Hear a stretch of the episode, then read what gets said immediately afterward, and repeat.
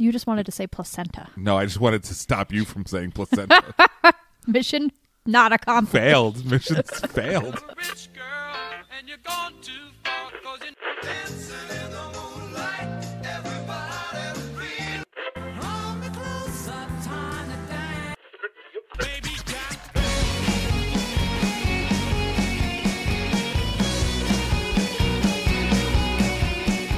Hello, welcome back to another episode of Lyrics for Lunch. I'm your host, Lindsay Tucker. Maybe you might call me the angel who opens your eyes.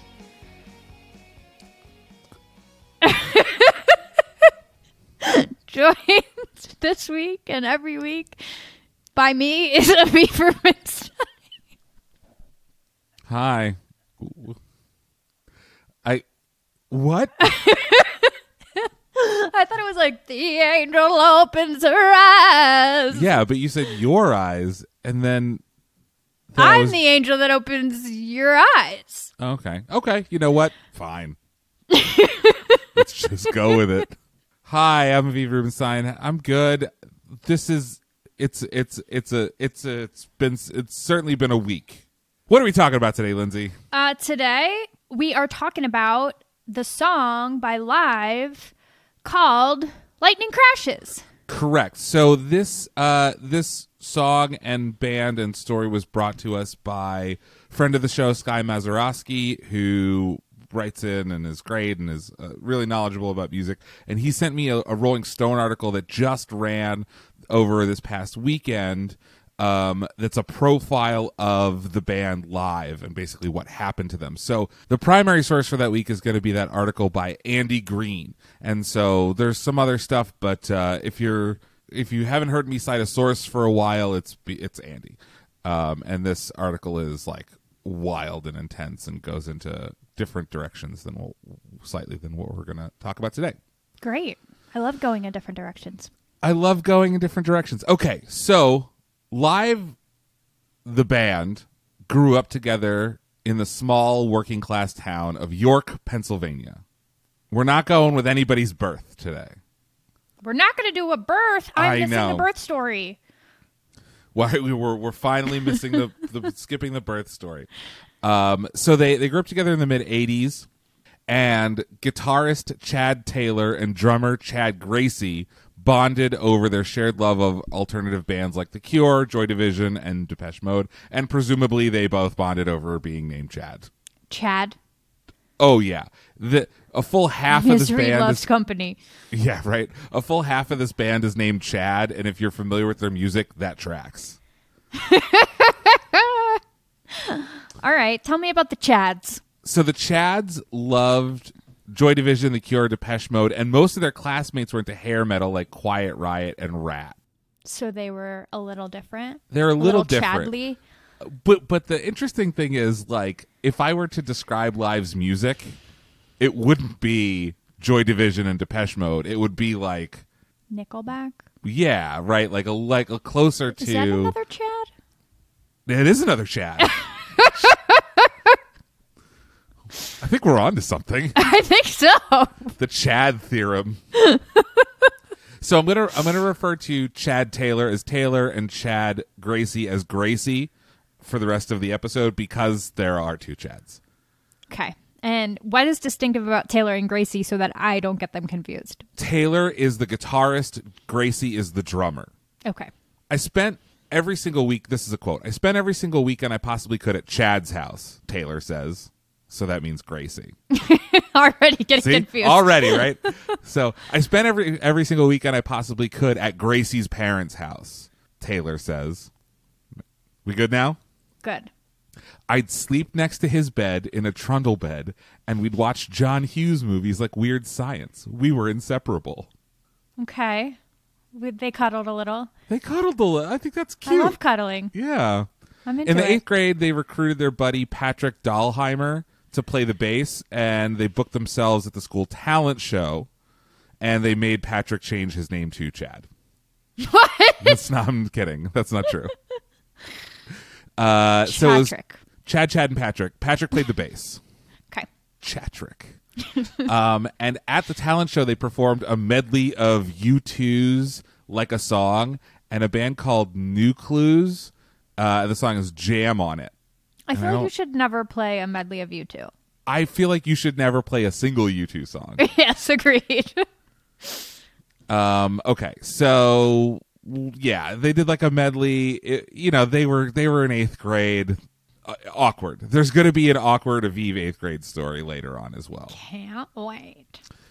So in the audience was a kid named Ed Kowalczyk, and Ed Kowalczyk used to chase Taylor around the playground and try to beat him up.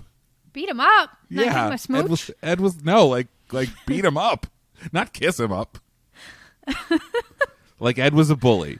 Taylor said, I asked for a hall pass to go to the bathroom. I was walking down the hall. I saw Ed, and I was like, oh my God, we're going to fight again. My stomach turned inside out since I was so scared, and he walked up and he was like, hey man, I would love to play with your band. I am not going to push you into this locker. Right. Instead, I want to invite you over later for a jam session in my garage. for and maybe some cuddling and watching weird science on my trundle bed. but this is basically the plot of or like a subplot in the movie Sing Street, which I think is like adorable. I haven't seen that one. Oh, it's very good. So they went through various names, including Action Front, Paisley Blues, Club Fungus. Club Fungus. Club Fungus is a great band name, especially in 1987. But the band name that they settled on was Public Affection. Gracie Affection. Affection. Okay. A F F E C T I O N. Gracie picked the name. Yeah, yeah, exactly. PDA? Public display of affection. Gracie picked the name based on a, a comment made by his girlfriend at the time, presumably about PDA. So is there a D or no D? No D. Public affection. Okay. L- listeners. Loves the D. loves Lindsay is missing the D. Uh, and they wouldn't change their name to Live until 1991. So that they were public affection for about four years. And I think Live is like a fucking horrible band name because Does it have an exclamation point? no, it's just ungoogleable. As I was researching Yeah. this episode, I was like, God damn it. uh, but for the next few years, they they made slow progress, and they were opening for. They eventually started opening for bands like Pixies, and they started uh, writing original songs that replaced the covers in their set list, and they self-released a debut LP on tape called "Death of a Dictionary," and that was in 1989 Death of a as dictionary. yeah, as like public affection. Um, so let's take a listen to the first track off of Death of a Dictionary called Savior for a Day.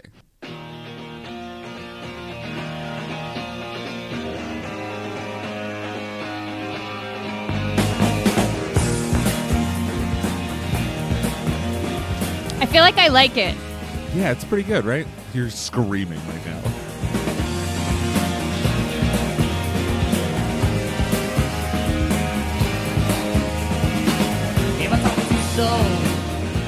Don't like the singing as much. It's too REM. It's like proto butt rock, right? Like a little bit like I can see how Scott Stapp listened to this and was like, yeah, this is me. What's butt rock? What's butt rock? Oh, we're talking all about butt rock today. Like Creed, Pearl Jam, Nickelback, like Chad butt- rock. Chad rock is butt Okay. rock. Okay. Um, but the instrumentation sounds cool, like Polaris or some like you know cool '90s band. Yeah, I really liked it until I heard his voice, but So he starts. Up, well, you're gonna hear a lot of his voice. Don't worry. Okay. All right. So moving on. I'm turning it off. Uh, they didn't hone in on what would be Live's sound until 1991 when they teamed up with Talking Heads guitarist Jerry Harrison to cut an album called Mental Jewelry. Mental jewelry. Okay. Yeah, and so that was that was on MC, a subsidiary of MCA Records, but but um, Mental Jewelry was their first uh, first album on a major label, and it came out in 1991, and their first single was called Operation Spirit. So they team up with Jerry. Now is he just part of their band? Like, did they No, absorb no, he's him? their producer. Oh, okay. Yeah, yeah. He's he's just producing them, um, and he helped them find their sound, presumably like in the studio or as they're writing the album. He's like, "What if you sounded like this?" What if you were a completely different band What with a if you- yeah. completely different sound? but I mean, I get it because the sound that they are known for, which is like generic mid 90s rock, is like they were one of the inventors of. So Okay. like it's not their fault that it's generic.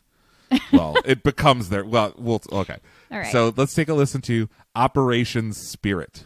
Did you give it up? Did you give it up? Did you give it up? Did you give it up? Did you give it up? Did you give it up? So this sounds completely different. Sure does. Heard a lot of talk about the ocean. Yeah. Heard a lot of talk about the sea now. Is it like Phil Collinsy or something? There is a little Phil Collinsy in this. The bass player is like just fucking going for it. Patrick Dahlheimer is like this. This is aggressive. I don't hate this, but this is a lot.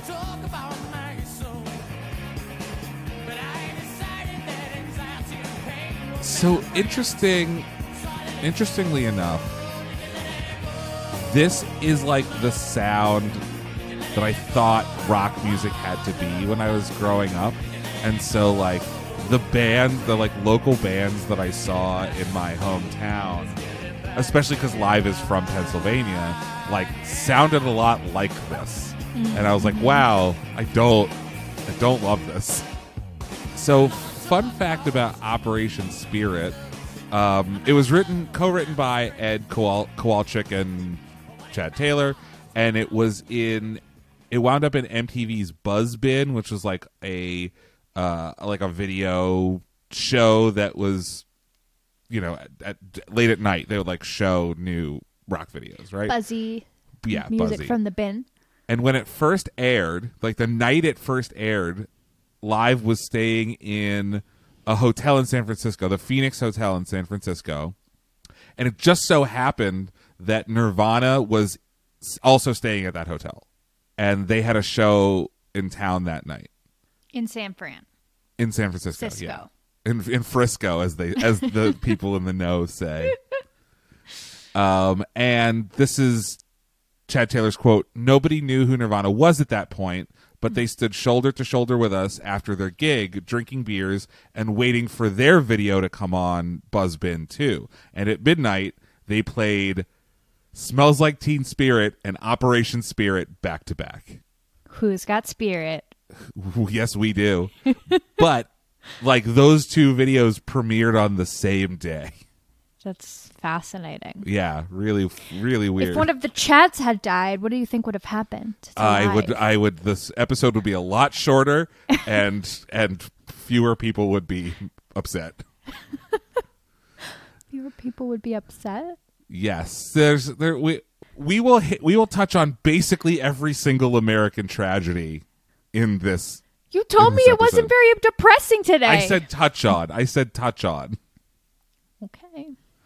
So Live's single Operation Spirit eventually reached number 9 on the alternative charts and they spent so much time touring behind it that their next album didn't come out until weeks after Kurt Cobain's death. Uh, and their next album was called Throwing Copper. But this brings us to our song of the week cuz the second single from Throwing Copper, I think the second maybe the third single from throwing copper was lightning crashes. So let's Ah. take let's take a, a listen to lightning. Yeah, you're oh oh we've oh, we've already gotten to our song of the week. Look at look at me.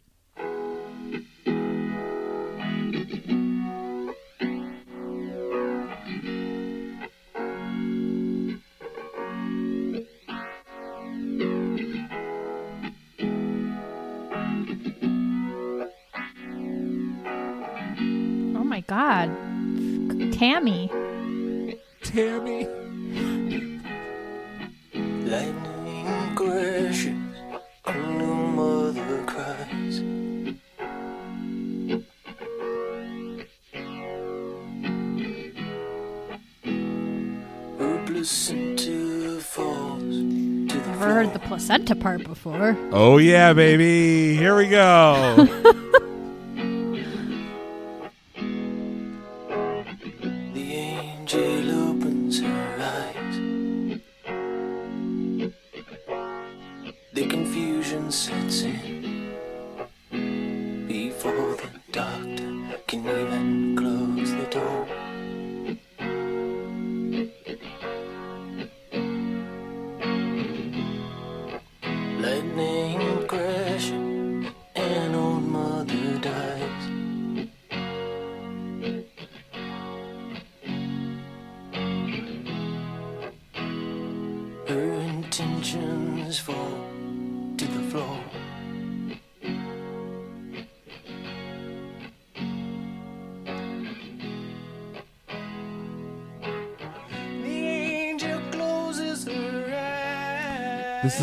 pretty impressive single for a song that the chorus doesn't kick in till over two minutes into the song. Take a baby down the hall. That's true. The song's like almost halfway over. Yeah, it's like five and a half minutes long. So tell me what what what are you seeing? Right? You said you're trying to figure out what the fuck's going on. Walk me through what you're seeing. We've got one woman in labor. Uh huh. There was some kind of confusion setting in before the doctor got there, so I don't. Ish, and then an old woman was dying, but did the angel take the wrong person? She was closing her eyes, she was opening her eyes, and then Like the confusion this- went to the baby.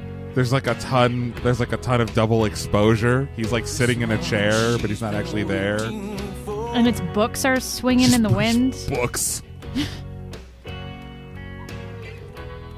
this is really a time capsule of early '90s music videos. For real. I'm really worried what's happening with the mom and baby from the opening scene. You know, I got a good. I, that's a good question.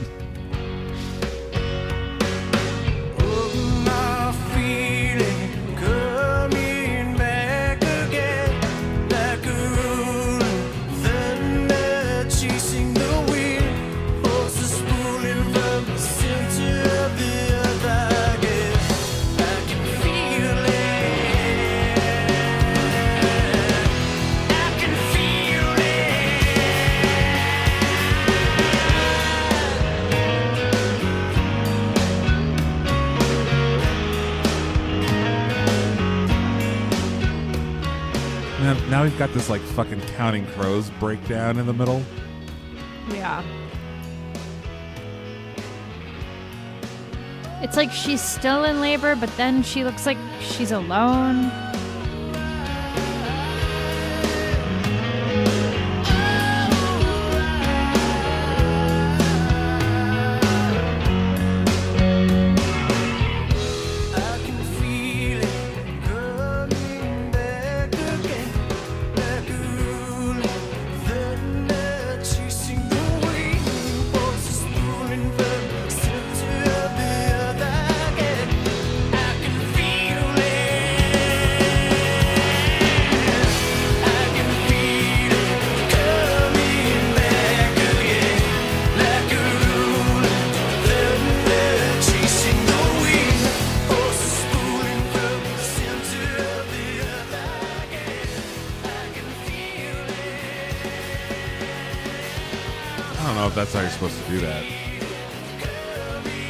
It's like not breathing, right? I don't know. Held that baby up like a fish.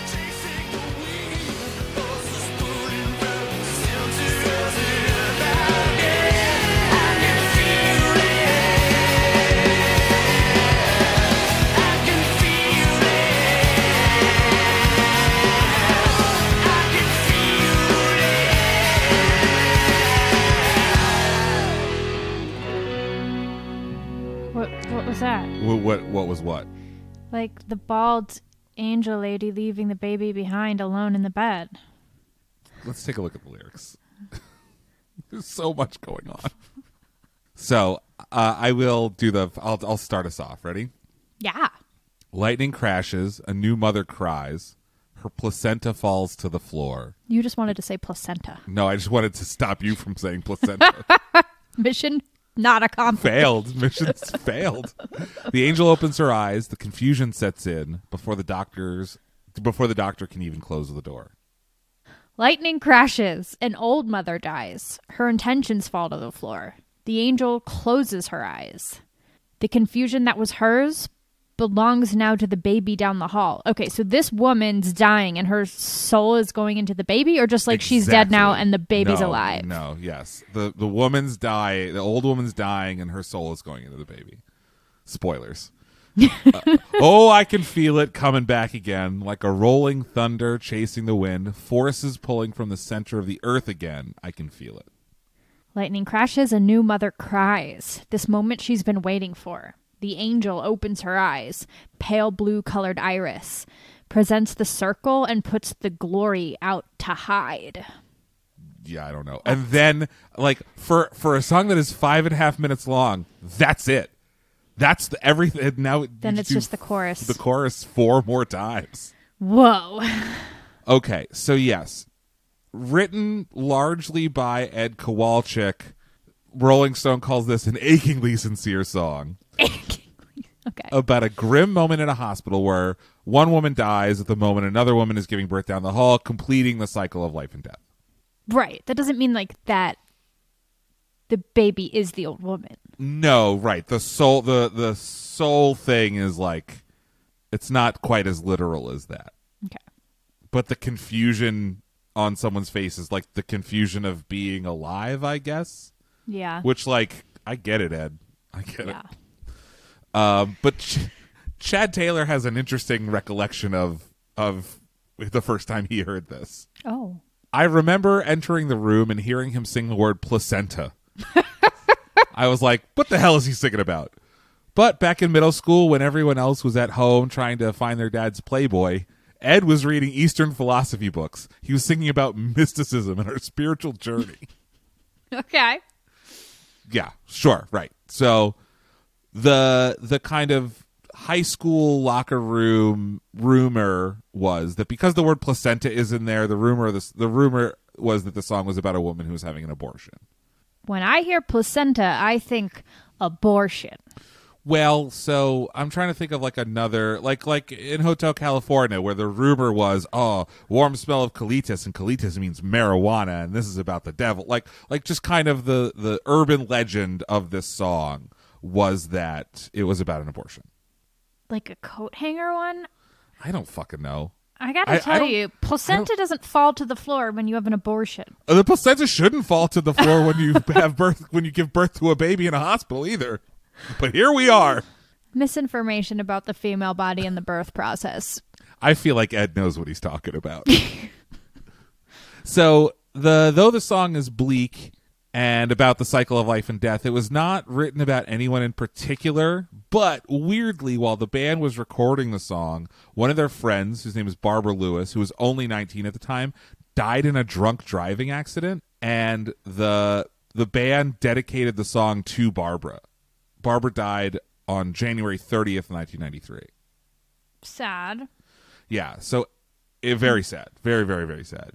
And this is what Ed says It was something that we had hoped would honor the memory of a girl that we grew up with and help her family cope with the sorrow, which it seems to have accomplished, keeping the theme keeping with the theme of the song. So Barbara was a registered organ donor, and her organs went to save the lives of other folk in the hospital. Well, okay. It's just like, oh, her parents are grieving, but those organs, they were well, harvested. But, but this is this is like leading to the urban legend of the song, though. So Barbara was an organ donor. Her organs went to save lives of other folks in the hospital. And Barbara's brother-in-law Corey insists that the song was written about Barbara. So they just is said it wasn't. right. I know. She's ne- neither an old woman or a young mother. Well, so so this is this is what Corey told Songfacts. The song's lyrics are mostly an allegory. Barb donated several organs, including her heart, and she was close with Ed Kowalczyk and the guys, and died in a car collision with a fleeing armed robber. Jesus. These lyrics are constantly misunderstood. Yes, Ed is speaking to the circle of life, but specifically to how Barb's life gave a new life to many. The angel, the baby down the hall, the pale blue eyes of Barb, the pain and confusion. The lyrics are wholly Ed's interpretation of his experience and perception of Barb's impact. Our family has become close with the most genuine and caring man who is still alive today, over 10 years later, who has Barb's heart beating in his chest. Lightning Crashes literally lives on. Okay.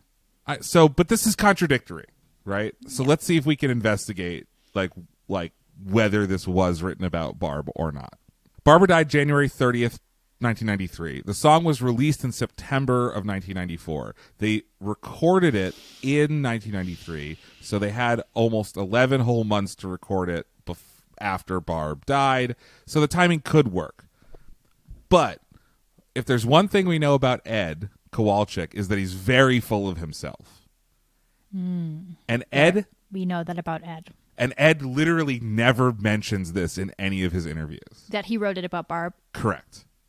He says that he dedicated to dedicated it to her, but not that he wrote it about her. So I'm thinking so that strange. I know I'm thinking that it's kind of wishful thinking on Corey's part, and he's like conflating the yeah. the dedication with the the writing. But Ed has And whatever helps him with his grief, you know. for sure. I'm not saying like fuck you, Corey. This uh, this said you were. This fleeing armed robber thing is real though. So the so the drunk driver had just robbed robbed He like a liquor also store. drunk. Yeah. He was drunk, fleeing a, fleeing the scene of a crime, and ran into Barbara. So it's like this, like the freakiest of freak accidents. But Ed has said, "quote I wrote Lightning Crashes on an acoustic guitar in my brother's bedroom shortly before I moved out of my parents' house and had gotten my first place of my own." So he definitely like makes it about himself and makes it about the life his life cycle and shit like that. In 2004, in an interview included on the DVD, on like a best of live DVD, um, he, he says, To this day, I have no idea where that song came from, and I love that. Like the muse kind of thing? I guess, but like if if it were even remotely about Barbara, you you think he'd mention it. Yeah. Live's drummer, Chad Gracie, said when Lightning Crashes was presented to record executives, the band was told that the song would become a single, quote, over their dead bodies. That could be arranged. So it clocked in at about five and a half minutes, and the record label thought that the song was too long, which it is. And of course, it. This is Ed Kowalczyk. Of course, it became the biggest hit from live, and so it was ironic that I was told that. But yet, the people chose that to be the biggest song. the people have spoken. The people have spoken. Ed's a big man of the people, sort of thing. the Throwing Copper album was released in May of 94, and the first single was called Selling the Drama. And that peaked at number 43 on the Hot 100, which is nothing to sneeze at. But the band debuted Lightning Crashes at Woodstock 94. Remember Woodstock 94? Yeah. so they they played it for the first time uh, at Woodstock 94. They released the official single a month later on September 24th, 1994, and uh, the video played in constant rotation on MTV and was shot in an old mansion downtown in downtown LA. I say downtown because I'm sitting in LA. So this is where some more confusion about this song happens. Ed wanted it to be in a hosp- be shot in a hospital, but they couldn't get a hospital. So they had like this old mansion. Okay. And in the wo- in the video it clearly seems like a woman is dying in childbirth, I guess, or something. She's just giving birth, and her Yeah. placenta's like in in, the In a- floor, but then there's a bowl. I don't know, man. So this is this is Ed's quote. I envisioned it taking place in a hospital where all these simultaneous deaths and births are going on. One family mourning the loss of a woman while a screaming baby emerges from a young mother in another room. Weird way to say that, my guy. No one's dying in the act of childbirth as some viewers think. What you what you're seeing is actually a happy ending based on the kind of transference of life. Yeah, well, you had us worried there for a little while. Yeah, also like this Plus, Tammy's comment Tammy's. Co- I didn't notice Tammy's. What was Tammy's comment? that her baby died at two months old, and every time she hears this song, she feels it in every fiber of her bones. Jesus. Yeah, I'm really sorry about your loss, Tammy. Sorry, Tammy. But, But but it's that made me really scared about what was going to happen. Well, because people misinterpret the song to be about like so many, so many other fucking things.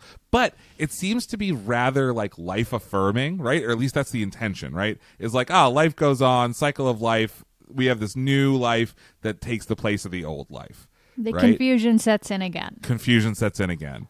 Uh, rinse and repeat. But like the song is not like a happy sounding song.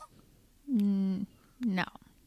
So things get a little further complicated because on April 19th, 1995, sh- I shit you not, 168 people were killed in the Oklahoma City bombing. I shit you not. Well, Have you this- heard of the Oklahoma City bombing? This this is the I shit you not. A remix of Live's single Lightning Crashes was created by an Oklahoma City DJ and it included sound bites from Bill Clinton and Tom Brokaw as well as fire engine and ambulance sirens. No. And this became the soundtrack for tributes for the event. No. Chad Gracey says it sort of became the de facto song for the bombing. What the fuck? quote it was definitely very bittersweet and surreal and strange to see this impactful event in our country and then have a song we wrote be associated with it would you like to hear the oklahoma city bombing remix of lightning crashes? Do I have a choice? you do not. Don't worry. It's horrible An explosion has rocked a federal office building in downtown Oklahoma City. The explosion in Oklahoma's capital city came without warning around 9 Central Time this The federal morning. building in Oklahoma City. This is why we get up, cap- as you were telling me. A copycats. wide area with a ferocious blast that left a 20-foot crater. The chaos in downtown belong dead. Oklahoma City did indeed resemble Beirut after what police believe to be Also, a did it resemble Beirut? Fuck you, dude. federal sending building. an untold number to their It's hard to fathom that something like this What? could happen to us here in the heartland of, of America. So this was included on a B-sides and rarities collection released by Live. Yeah, fuck them. This is total devastation. It's absolutely horrific up there. That is some real self-important, fucked up bullshit. it's devastating to everybody, law enforcement, everybody else. Would not understand. This is still going. Oh, it's the whole I song. just want to go home and hold my kid. Lucky for us, the, the fucking song doesn't have that many lyrics, and we can fill a lot of the empty space with news reports of people dying. Holy fuck. This is what I texted you about last night, where I was like, Jesus Christ. The oldest was seven, and the youngest only a year. Babies are dead. Yeah, this is what the song's about. Babies are dead. It's Not. No, it's not, but it is. It is now. Oh my god. So, like, I kind of want to listen to the rest of this, but I don't actually. Did you ever finish? us out of our chairs onto the floor. So I, so I think we should finish just so, just so We we, know. It could have come caving in on me at any any point in time, but I never gave that one thought. This is, like, deeply fucked up. The 41 children who had been enrolled in the daycare center, some of them were burned beyond recognition. No. Stop it! No. Why is this on the radio? This is ratchet. Some of them were so upset they couldn't look down at the children they were carrying. This is like So it's dead specific- babies porn. Like, what are you Yeah. talking about? Right. Why is this happening? Imagine you're one of the parents, and they're just like, people are just like, trauma porn coming back again. But also, I'm not defending this in any stretch of in any sense of the word. But like, remember how rare shit like this was back then? Like we didn't, Mass murders. we yeah, right. We didn't like uh, mass murders, bombings, tragedies. Like 160. Now when I say like oh oh only 168 people died, like how quaint. Hospital with emergency amputation kits. Obviously, they're going to Emergency have to put those amputation kits. Over 200 names and still growing. That's the most devastating thing that obviously happened. Are they allowed to do this without Lives buy-in? So th- so they got. I think eventually they got lives buy-in because live released it on the thing. America's going to have to brace I'm for what's taking place assuming that I think if this can happen in Oklahoma City, it can happen anywhere. This counted as part of their like radio sales or whatever, right? Like they got royalties from it because it's a remix, so you have to copy. Like there is a copyright issue. Right, so they were like fully on board. Oh, y- oh, 100%. Because if there's one thing that Ed Kowalczyk loves, it's like being associated with like getting people through hard times.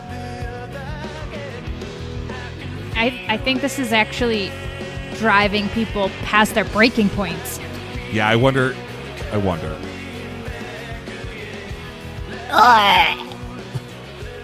So, Throwing Copper ultimately sold more than 8 million copies. It became a mainstay of the post grunge scene. So, this was referred to as like post grunge or whatever. Lightning Crashes went to number one on the Billboard Hot 100. The trauma Um, porn one, or no, the regular one. But critics had little use for them. Critics did not get live. okay, Quote Chad Gracey, we were never press darlings. We had small town, inexperienced management, and we were deferred to them.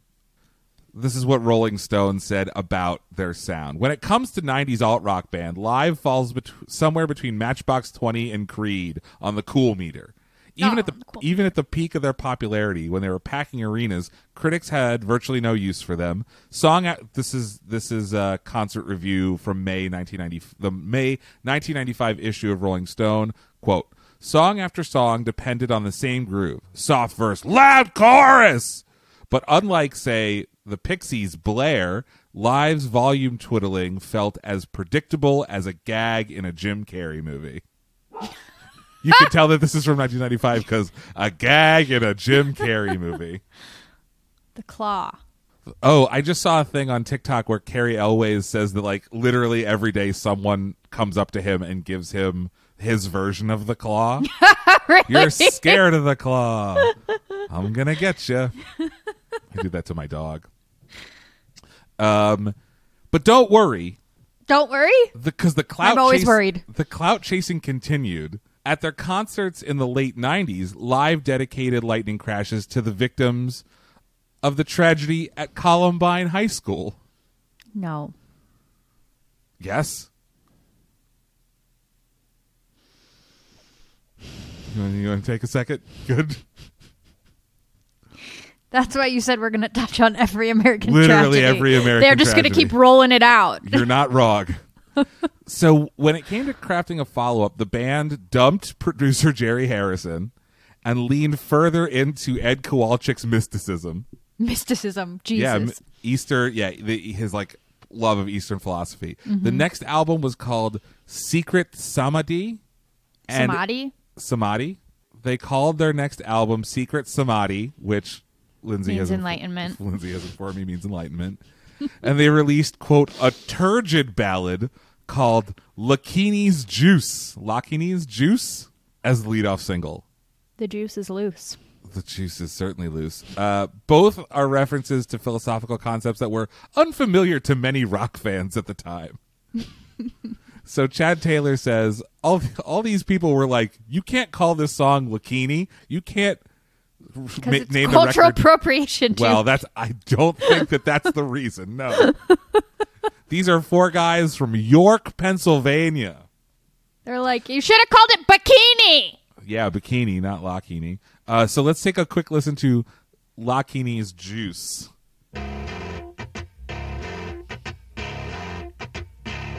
This fucking these fucking music videos, man.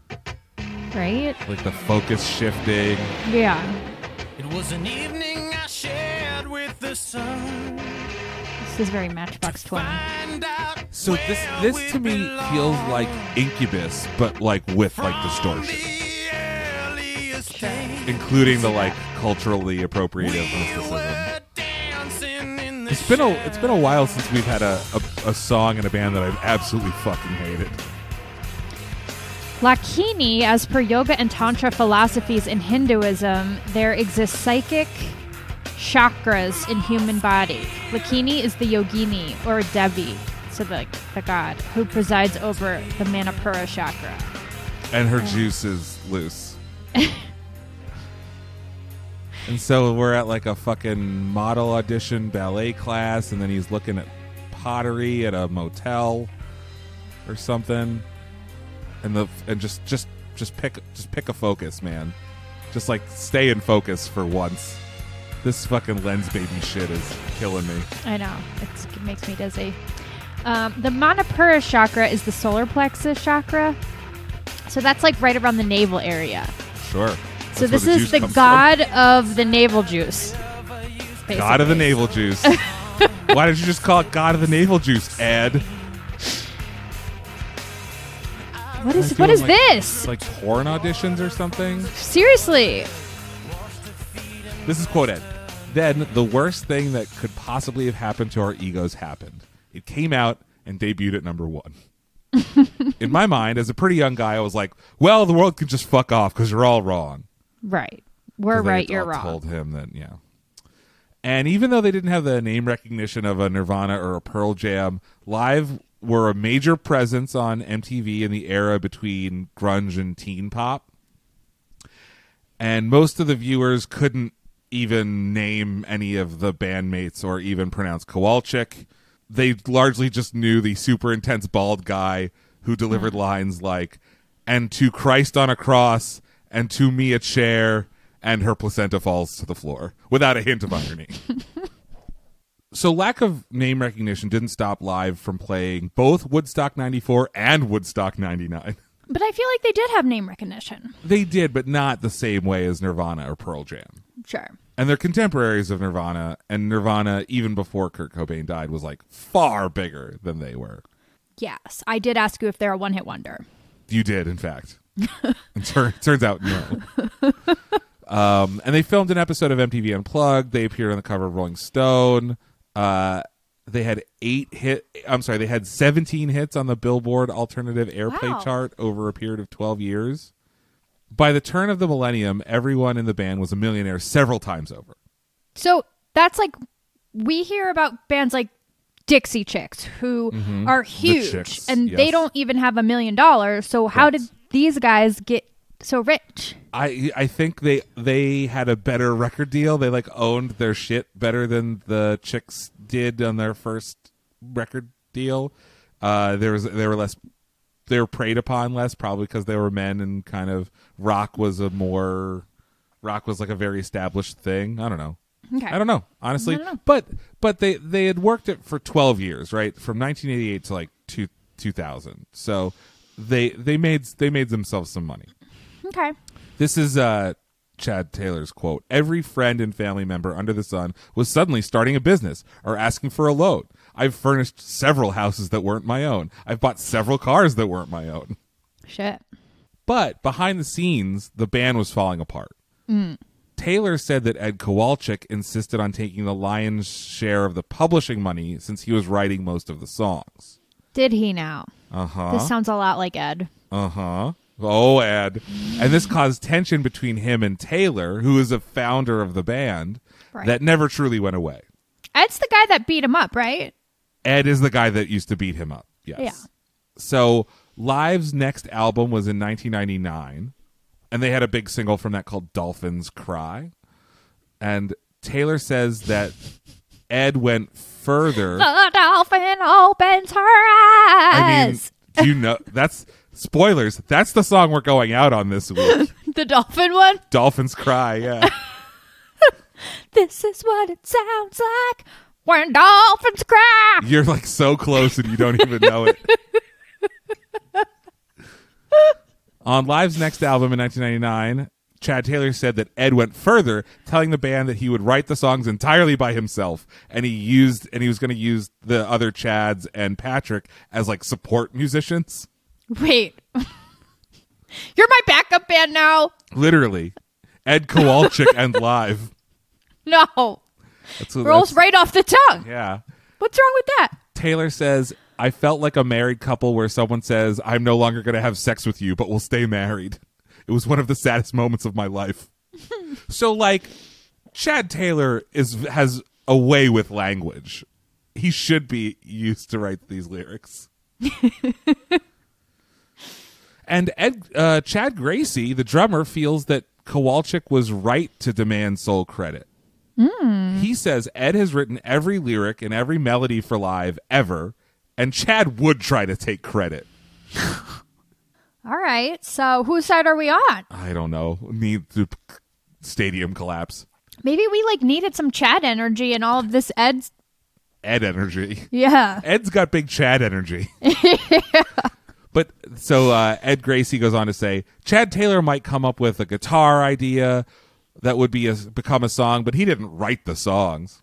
It sounds like partial writing to me. Yeah, me too. But Gracey does agree that the move that this move by Kowalczyk caused major waves in the band, and said Chad Taylor told me that he hung himself outside of a balcony and nearly jumped off while we were on tour in New Zealand. He was always he's always been very dramatic about stuff, so I don't know if it ever happened. Oh my god. Jesus. Chad Taylor, for his part, says that he had a se- serious drinking problem in the early 2000s and says he, quote, now has a healthier relationship with alcohol and a more stable outlook after undergoing treatment. Okay, I'm glad he got the help he needed. Not everyone does and can and have. But access to healthier that. relationship with alcohol sounds dangerous, but He still drinks. Yeah. But he's adamant that his mental health challenges in that era were about more than songwriting disputes. So Gracey says that Taylor called him up and said, "Oh, Ed's stealing my music. I'm going to hang myself." And Taylor says like, "No, that's not true. I, I was having other issues." It's never just about one thing. Of course. And Taylor says, like many of my peers, I feared I would commit suicide if I didn't establish healthier practices for my life. To characterize these complex issues as related to songwriting or even my relationship with Ed tells you how little Chad Gracey understood about me and our creative process. So they're just sniping at each other. I f- feel like he's being a little bit flippant about Who? Which one? the one that's being very flippant about dying by suicide. Yeah, yeah, yeah. Gr- Gracey was Gracey is the one saying Chad's always so dramatic. He told me that he was going to try to commit suicide. Right? So we're talking about Gracey being a little flippant. I feel like they both are because he didn't do it and he's like, "Oh yeah, I was going to kill myself," right? Yeah, they both they well, okay. Let's let's see. Let's see which Chad we we we side with eventually. I just want to be clear. I take mental health very seriously Yes. and I don't think that unless you're actually struggling, you should not be like using suicide as a threat or As like a bar- yeah, bargaining chip in some process. correct. I agree. I think that they're not super in touch with their feelings. Even Ed, who like sees himself as like a guru or whatever, is like weaponizing it for weird processes. And like these guys, like like suck. Like they, they are all deeply horrible. suck. They let their song become the poster song for child murder. Yeah. Well, they they do take a I think an anti-child murder tack. I don't think this. I don't think Not if it sells records. That's true. That's true. Okay, so Taylor, Chad Taylor blames the band's decline on a number of issues: the rise of teeny pop, like Backstreet Boys and NSYNC, the collapse of the record industry due to Napster, and MTV's decision to abandon virtually every '90s band once the ball dropped on the new millennium. On top of that, they had the miserable luck of scheduling their sixth record for release on September 18th, 2001. Oh, so I feel like for them and the way things are going, they would just jump on the opportunity Uh-huh. and make it the poster song for 9 11. Yeah, I think I think you're right. I think They were like, sweet Jesus, another tragedy we can hang our boots to. so so I I I can't say this for sure cuz I don't know. But if I'm writing the biopic of Live, there's like a meeting on the afternoon of September 11th where they're talking about pushing the album release and Ed's like, "No, people need us." Yeah. Yeah. Taylor says of this, "What a horrible time period." Yeah. The group limped forward with new albums released in 2003 and 2006, but sales were bad. And Live was just about as unpopular in the age of Fall Out Boy and Panic at the Disco as they were in, Death of a bachelor. as they were in the days of Backstreet Boys and Korn. So they they called it quits in 2009. They broke up. Chad Taylor says we broke up over email. Ed sound Ed sent out a letter and was like, "I think we ought to put this band on hiatus." And we all responded in about 30 seconds and went, "Great idea." There wasn't one of us that fought to keep the band together. They just like sent each other explosion gifts. Yeah. This band is as as hot as the, the World Trade Center. Oh my god. So after they split up, they are still trying to be in the entertainment industry. They're still ha- they're trying to like leverage their money into more money. So some of the former bandmates, basically everybody except Ed and book? Chad Taylor, no, they were trying to get into the the movie business No. and their attorney introduced them to a dude named Bill Hines, who was also looking to get into TV. Who how? Who's Bill? How does he want to get in? Oh, we're going to talk a lot about Bill. Oh. So they first met in 2010, and Chad Taylor saw Bill Hines as a potential savior because Hines offered them a chance to generate money away from live, and he was also willing to fund Chad Taylor's new band, which was called The Gracious Few. No. and they were an alt rock supergroup featuring Dal- Pat, Pat Dahlheimer from Live and Chad Taylor from Live, the singer from Candlebox, Kevin Martin, and the guitarist from Candlebox, Sean Hennessy. No. Hines was a wealthy real estate investor, and he promised to fund a recording session in Sausalito, California, and they were going to bring Jerry Harrison back, right? Jerry Harrison was the guy Of from the Talking Talk- Heads. of Talking Heads who produced their fir- first album, which was a massive hit. So they're like, okay, we're back to back to square one. We're back to the basics, right? Somebody called Jerry. Somebody called Jerry, and they were even going to house the bandmates uh, and the families, and he was also going to fund a tour. This is what Bill Hines promised. Well, when they arrived in Sausalito along with their gear, they learned that every check that Bill Hines wrote for the project bounced. Oh, sweet. He wasn't a, re- a wealthy real estate investor after all. He had, in fact, just filed for bankruptcy. No. He was Donald Trump. Kind of.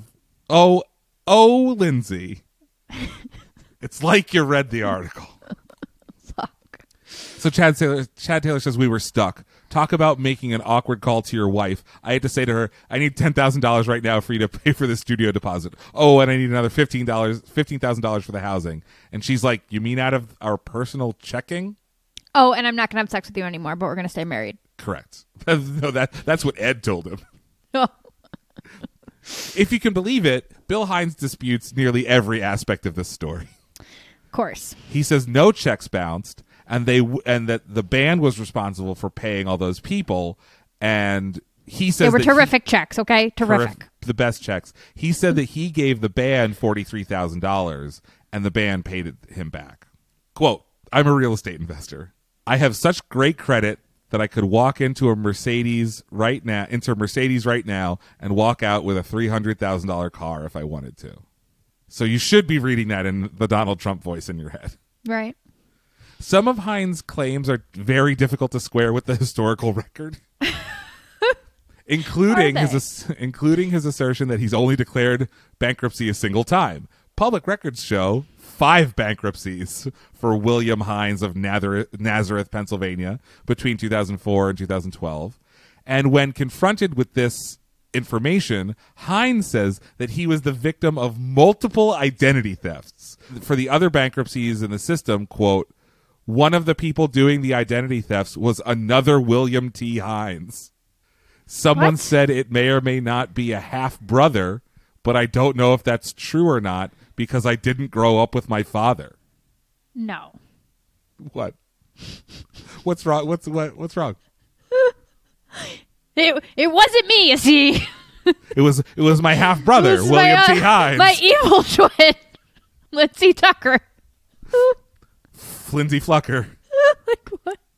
We just have the same name, you see, because we have I never knew my father, you see. parents.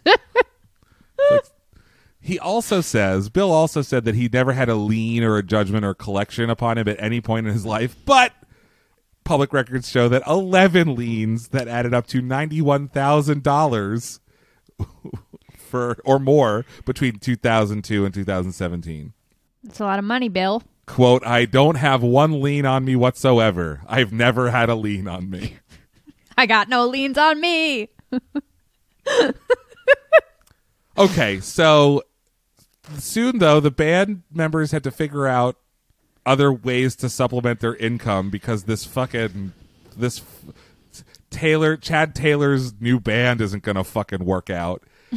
And so what makes you say that? so he, so I sh- I my god, I don't know, man.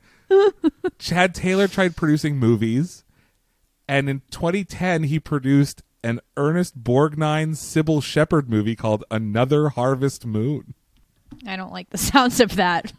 Would you like to see the trailer for Another Harvest Moon? Yep.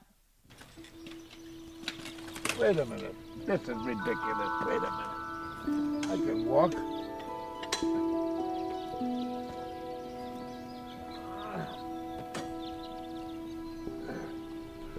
Around 10 o'clock every morning.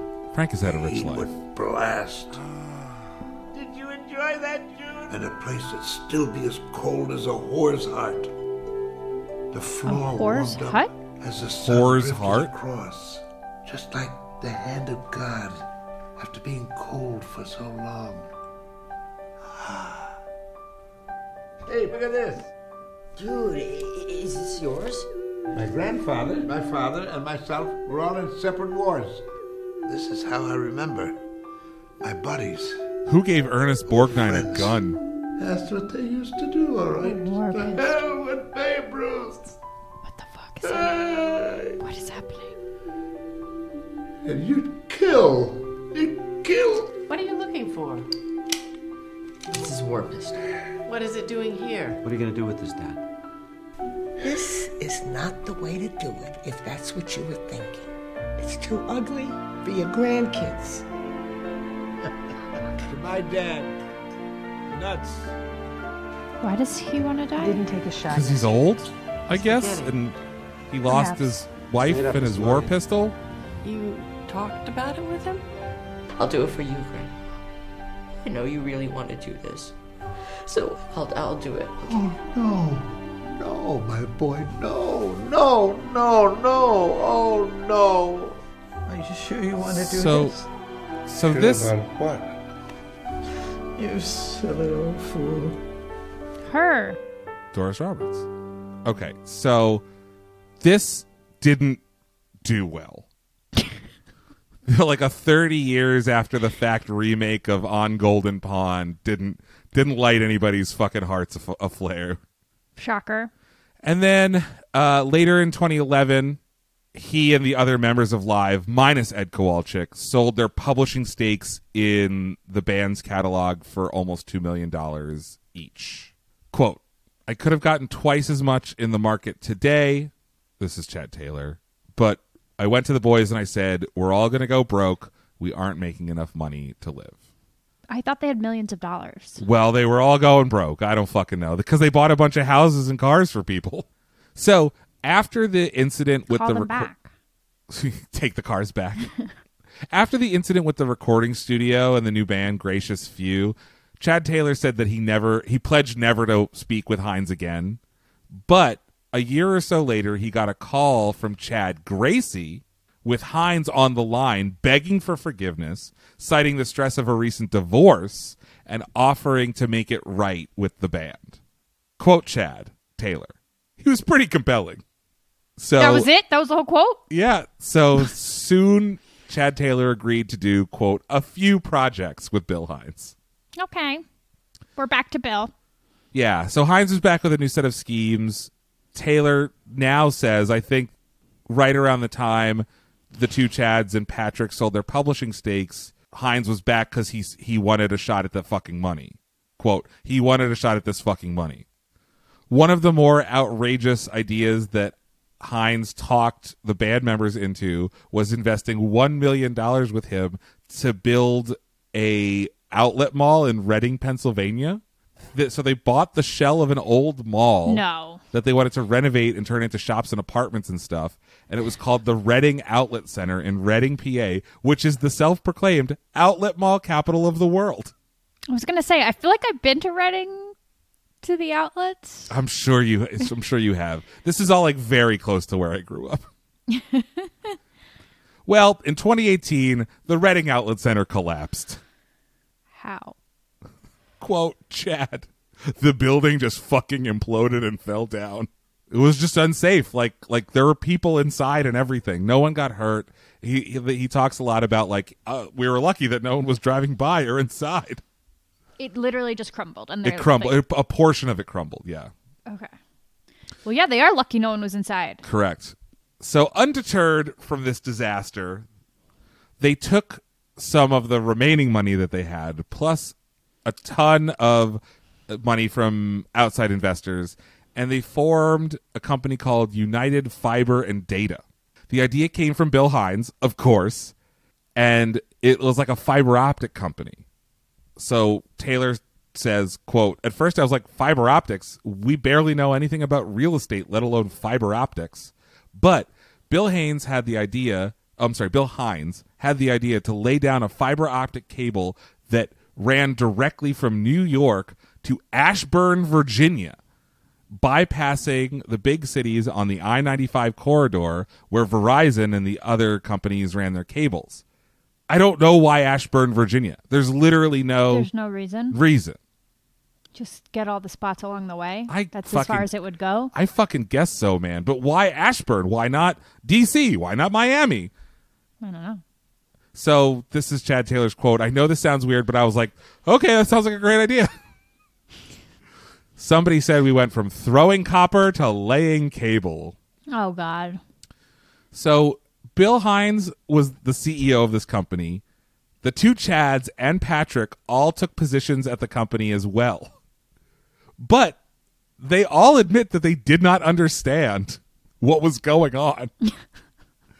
and they also admitted, Taylor admitted that they didn't know how much capital they'd have to raise to get this operation off the ground. This isn't like a $2 million job Right.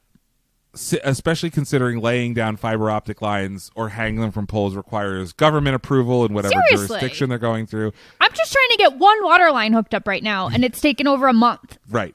and uh, basically a hundred thousand dollars. So Ch- Chad Taylor says, I think there were 192 meetings in the state of New Jersey alone. Oh my God. Weirdly, United Fiber and Data it wasn't didn't get off the ground super well.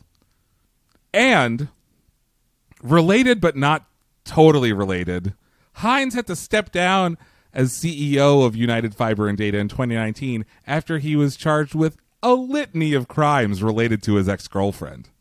Oh, good.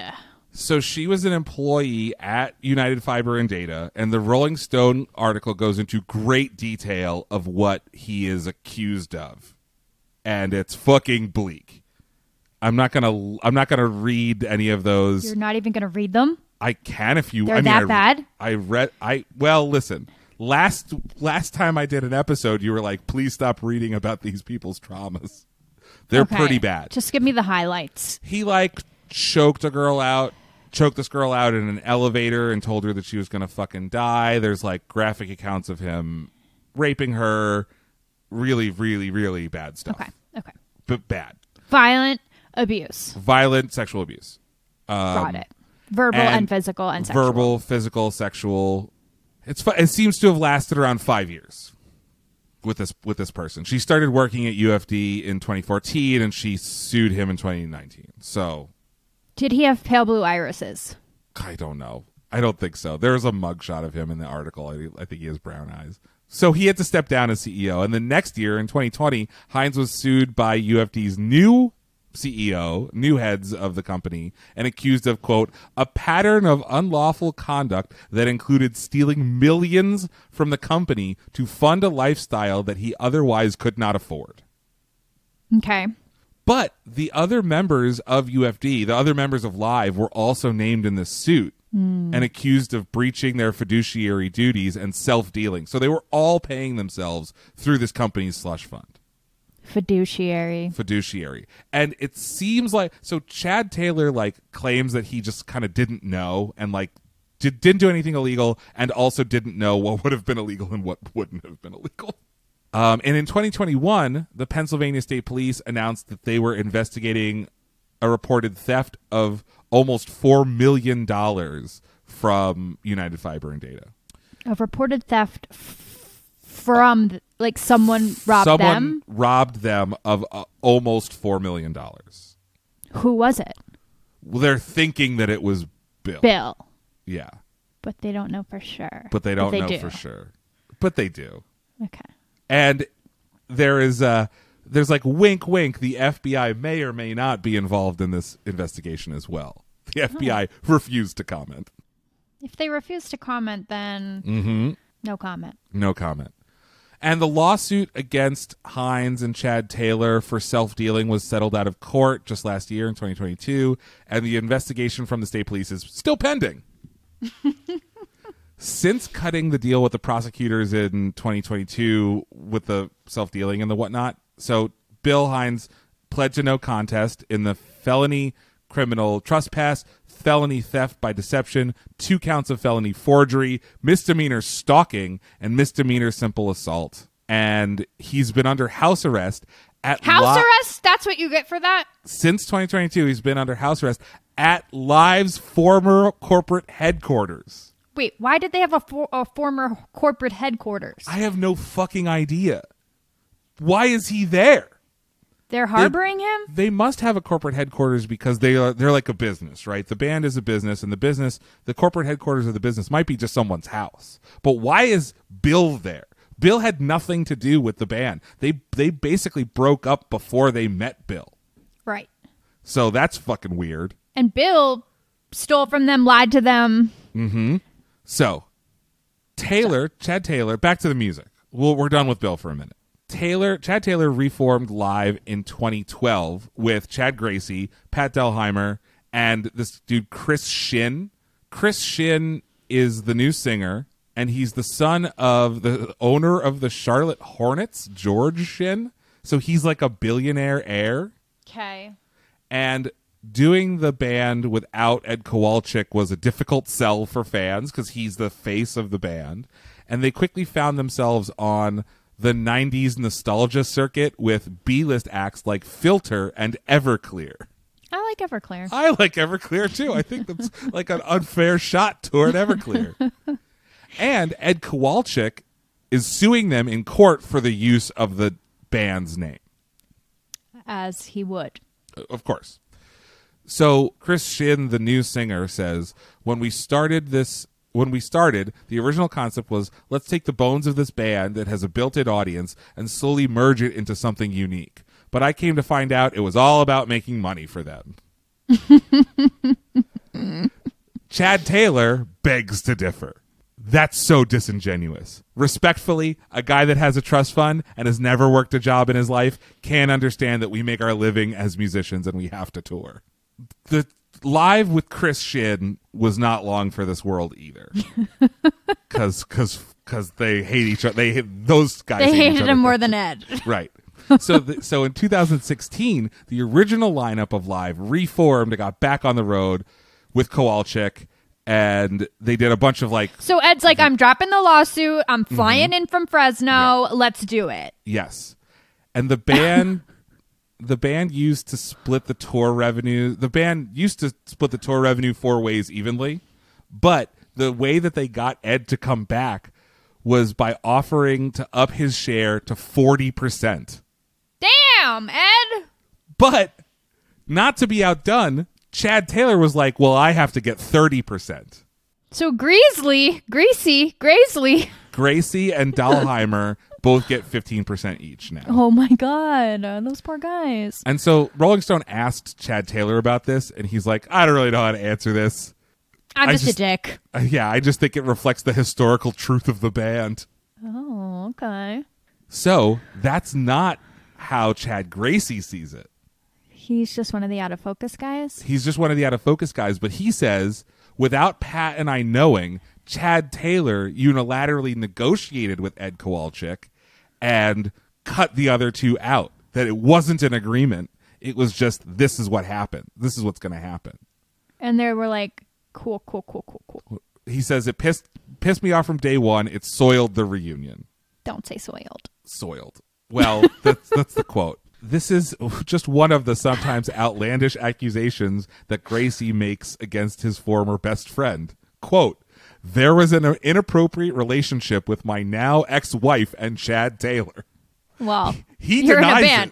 it. Right. of course, your wives are gonna fuck. He denies it, but I've confirmed it a few different ways. A few different ways. First, Yes. my nanny cam. No, one of the ways is Bill Hines. Bill No. Hines claims that Chad Gracey's ex-wife told Bill about the affair. While he was under house arrest and had nothing to do but listen to her. Quote, that's just despicable. That's the bro code. You don't break the bro code, man. The bro code? he invoked the bro code. Uh, Taylor Laws, not so much. Bro code, though. Taylor claims that this is categorically false. and Gracey's ex-wife wrote Rolling Stone an email saying, "I did not sleep with Chad Taylor, and I never, and I've never spoken to Bill Hines about any of this." I did not sleep with that man, Chad Taylor. Chad Taylor. I I got drunk. I forgot which Chad was which. All right. Uh, Gracey also claims that there was an incident in 2013 at the Baltimore Grand Prix where Chad Taylor punched Pat Dahlheimer's wife Jacqueline in the face. "Quote: He just laid her out." What? No charges were pressed? Taylor says this is absolutely categorically untrue. It's just nonsense. And Jacqueline Dahlheimer backs him up.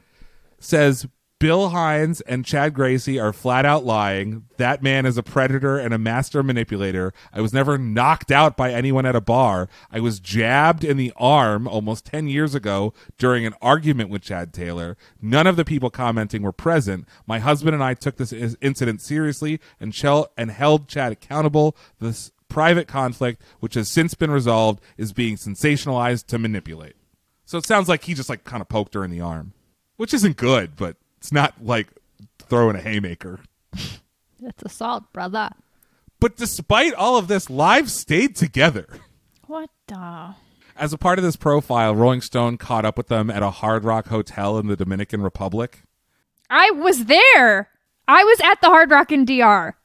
It was. You saw No. live? It was not a place I would recommend going. No. so this is this is the this is the quote. Chad sta- Chad Taylor stood on the beach smoking a Cuban cigar and stared out at the vast ocean. Quote, Life really doesn't get any better than this, he recalls, thinking to himself. I worked so hard to get this. Let's enjoy this. Tonight we're going to jump on stage, play for about 15 minutes, and we're going to get paid an obscene amount of money. This is perfect. Scene. Yeah. Also, like, I understand that you have to make a living while touring, and Chris Shinn probably like doesn't understand that you're a working musician that needs to get paid or whatnot. But like showing off that you're going to get paid an exorbitant amount of money for playing for 15 minutes for people that love you and love your music is like not a good look. No. When he looks back on it now, that moment on the beach was the last time he was truly happy because that was March 4th, 2020. Oh. So, pandemic. Yes. In the month in the months that followed, nearly every single aspect of his life fell hopelessly apart. First, the pandemic shut down the global concert industry, and then a series of interpersonal calamities and alleged betrayals led to the breakdown of live for a third time. Oh God, what now? So the details change depending on who you talk to, but when live music came back, when live music came back, when concerts came back in late 2021, Ed Kowalczyk disengaged himself from the other three and he started posting cryptic comments to fans online suggesting live were only a band in name only and adding interpret the reunion however you'd like, but I'm not in anyone's band. These tricks don't even know the name of my band. Correct. My name's Ed Kowalczyk. and Chad Taylor says, I hate social media, but Patrick texted me, Ed's saying some weird stuff online. and then in June 2022, in response to a fan question on Instagram, Ed Kowalczyk took us took it a step further, saying, quote, The three original members are not speaking to each other, and I am stuck in the middle. And if I try to go solo, there is a good chance that they will sue me again. So I have to do what's best for me and my family and try to stay out of litigation by not performing in public at all. Didn't he sue them? He did. Pretty sure that's what you told me. I don't fucking know. They're all fucking constantly suing each other. The parties are advised to chill. yeah, right. And then on June 21st, 2022, Ed Kowalczyk announced that Chad Taylor has been fired from the band the day before. And Ed- Chad Gracey tweeted, For anyone interested, Ed Kowalczyk is not the problem in this band, and it's not this Chad, and he doesn't play the bass. We have a person among us that stirs and then, no pun intended, sells drama. What is the pun? Gracey? Sells drama. Like he like literally sold a story to a tabloid or something. I guess. But like I couldn't that wasn't part of I couldn't find well whatever. So Chad Taylor has no idea what pro- says he has no idea what prompted Ed Kowalczyk's sudden change in attitude, but the more he thinks about it, he says he has a suspicion. My theory is that Chad Gracey and Bill Hines influenced him. I think they picked the scabs off old wounds, specifically the lawsuit over the band's name. That's right. Chad Gracey is still hanging out with Bill Hines. Hanging Chad. Hanging Chad. And Gracey, yet again, has his own take. He says, I talked to Ed, and he said, if you guys are going to be adversarial, I don't want you on stage, and I just don't want to deal with the drama. And Ed, to his credit, doesn't have anything to do with this. He just wants to play with live, which he should be able to do. Reasonable. Yeah, reason. I get. N- yeah, everything is, seems reasonable, and nothing seems reasonable. So even though Kowalczyk says that Chad Taylor has been fired from live, he doesn't really have any legal means to fire him from live. But he also can't force Ed Kowalczyk to play shows with him. So they worked out the legal arrangement that put live back on the road with replacement musicians. So this is what's happening. Ed Kowalczyk is now the only original member of Live still touring, but he's touring with backup musicians, and a portion of the proceeds from those tours are going to the three original, the remaining re- original remembers, members of Live for staying home. I'll pay you if you just don't, Just don't fucking, leave get off me- your couch. Leave me alone. Okay.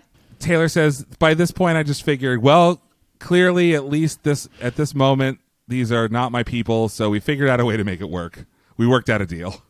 But Ed thought that Chad was going to sue him again, or sue him, or sue him this first. time. I don't fucking know.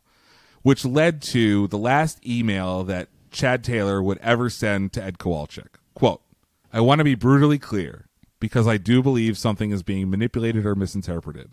Neither Patrick or I have ever threatened a lawsuit against you, Ed.